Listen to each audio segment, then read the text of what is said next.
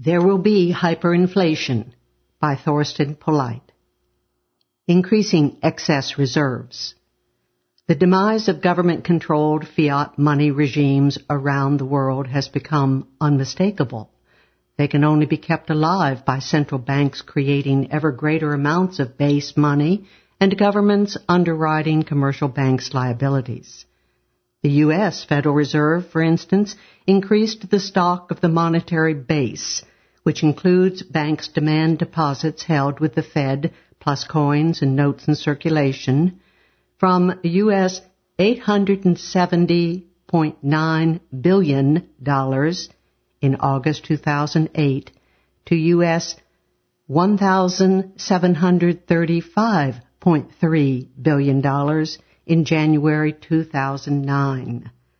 Banks' excess reserves that our bank's base money holdings minus required reserves rose from US $1.9 billion to US $798.2 billion. These excess reserves allow the banking sector, which operates under fractional reserves, to increase the credit and money supply manifold. The monetary base expansion results from the central bank extending credit to commercial banks and taking over part of banks' troubled assets, such as, for instance, loans and credit structures that have gone wrong, against issuing new central bank money balances. This process is gaining momentum. On March 18, 2009, the Federal Open Market Committee announced it will increase base money by purchasing another U.S. $1,150 billion of securities. It also considers increasing base money by extending credit to private households and small businesses, causing inflation. What the Fed does is produce inflation. And this is a truth that stands in sharp contrast to what mainstream economists may say, namely that the rise in base money would just increase the liquidity in the interbank market and would not affect the money holdings in the hands of consumers, firms, and the government, which, they admit, could then inflate consumer prices. In contrast, Austrian economists stress that inflation is a result of a rise in the stock of money. This viewpoint rests on sound economics, firmly rooted in the notion that first and foremost, value is a subjective concept. Money is a good like any other and is therefore subject to the law of diminishing marginal utility. A rise in the money stock necessarily reduces the marginal utility of a money unit and therefore its value from the viewpoint of the individual. Likewise, the marginal utility of a money unit and therefore its value would increase if the money stock declines. Changes in the value individuals assign to a money unit are reflected in prices for vendable items. For instance, if the money stock in the hands of an individual rises, he may wish to increase his holdings of other goods. As he exchanges money against vendable items, the prices of the latter are being bidden up. In that sense, the change in the money stock is what must be called inflation, while changes in the prices for goods and services are just symptoms of the underlying cause, which is the change in the stock of money.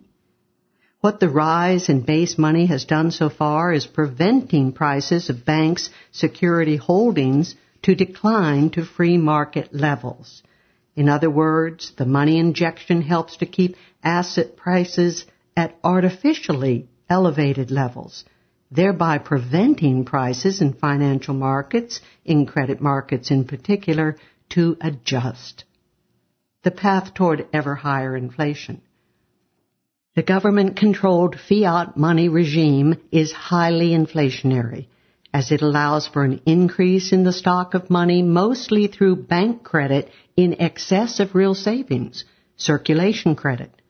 The rising money stock pushes up prices, be it consumer or asset prices, such as, for instance, stocks, housing, and so forth. Expanding the money stock through circulation credit sets into motion an illusionary boom, leading to malinvestment. However, the latter does not come to the surface as long as the credit and money supply keeps growing. If money supply growth slows down all of a sudden, however, investor expectations are disappointed and investment projects, which were, in a world of ever more money and rising prices, considered economically viable become unprofitable. The slowing down of money growth reveals that the production structure does not comply with actual demand, thereby unmasking the squandering of scarce resources. And so the artificial boom induced by new money injections turns into bust. A policy of holding up the artificial boom would require ever greater increases in money. Ludwig von Mises saw that this would lead to disaster. There is no means of avoiding the final collapse of a boom brought about by credit expansion. The alternative is only whether the crisis should come sooner as the result of a voluntary abandonment of further credit expansion or later as a final and total catastrophe of the currency system involved. Schemes for producing inflation. In an attempt to keep credit and money supply from slowing down and the economies from going into recession, monetary policies around the world are about to push short-term interest rates towards zero and expand the stock of base money and thereby banks' excess reserves drastically. Commercial banks can be expected to put their excess reserves to use because base money balances do not yield any interest. Banks need to generate income for being in a position to pay interest on their liabilities, demand time and savings deposits and debentures. Extending loans is one option. However, in an economic environment of financially overstretched borrowers, banks might be hesitant to increase their loan exposure vis-a-vis household and firms. In fact, it might be increasingly difficult for banks to do so given that equity capital has become increasingly scarce and costly. So commercial banks may wish to monetize government debt, as the latter does not require putting to use equity capital. The government then spends the additionally created money stock on politically expedient projects, unemployment benefits, infrastructure, defense, and so forth. And the money stock in the hands of households and firms rises. If, however, commercial banks decide to refrain from additional lending and even call in loans falling due, the government may decide, as another drastic but logically consequential step of interventionism to nationalize a great part of the banking industry. By doing so, banks can be made to increase the credit and money supply. Alternatively, the central bank could print additional money, distributing it to households and firms as a transfer payment. Under a fiat money regime, this can be done at any time and without limit as Federal Reserve Chairman Ben S. Bernanke made unmistakably clear in a notorious speech in 2002. The U.S. government has a technology called a printing press, or today its electronic equivalent, that allows it to produce as many U.S. dollars as it wishes at essentially no cost by increasing the number of U.S. dollars in circulation or even by credibly threatening to do so the U.S. government can also reduce the value of a dollar in terms of goods and services, which is equivalent to raising the prices in dollars for those goods and services. We conclude that under a paper money system, a determined government can always generate higher spending and hence positive inflation. The way toward hyperinflation. Government controlled fiat money is fraudulent money. It is money that is created out of thin air in violation of property rights. Fiat money production doesn't require any of the wealth producing activities characteristic of the free market. It is and will always be by construction fraudulent money. What is more, Fiat money created through bank credit expansion necessarily causes booms and bust cycles, inducing governments to push back free market forces for propping up the economy and keeping afloat the fiat money regime. In fact, fiat money will increasingly undermine the free market order. Mises was well aware of the final consequences of a monetary regime that rests on ever greater increases in the money stock produced by banks expanding circulation credit. It would, at some point, either lead to bankruptcies on the grandest scale, resulting in a contraction of the credit money supply, deflation, or it would end in hyperinflation. But if public opinion is convinced that the increase in the quantity of money will continue and never come to an end, and that consequently the prices of all commodities and services will not cease to rise, everybody becomes eager to buy as much as possible and to restrict his cash holding to a minimum size.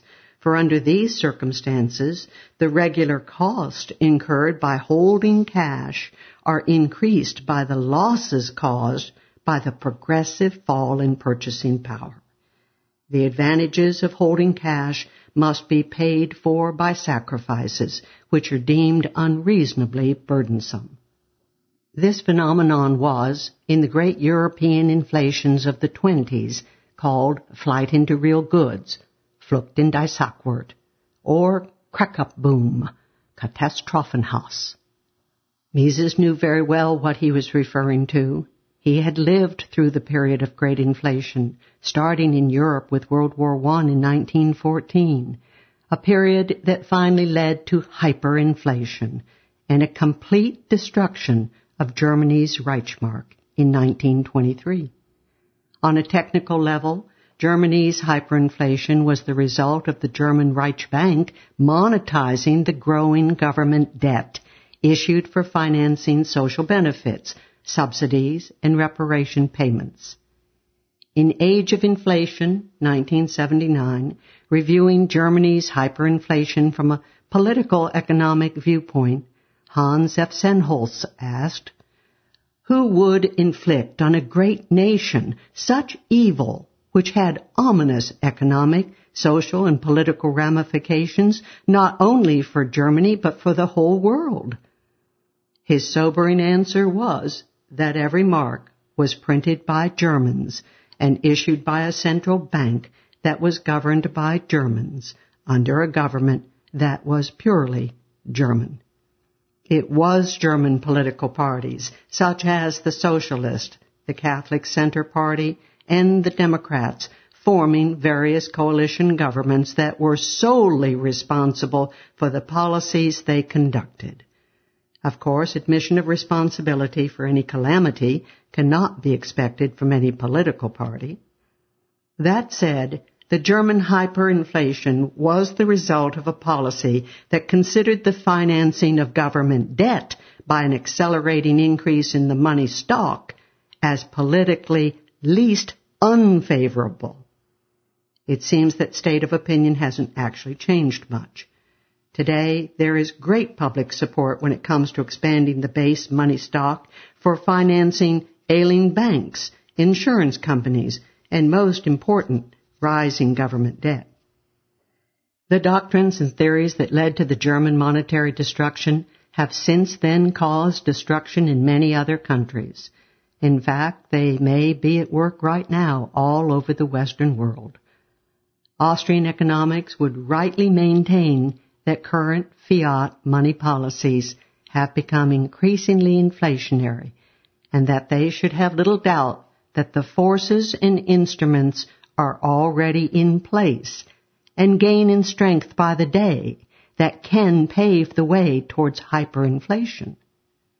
The solution to a destruction of the currency is the return to sound money, free market money, as outlined by Mises and further developed by Murray N. Rothbard, it would presumably, at least in the initial stage, result in gold-backed money under 100% reserves.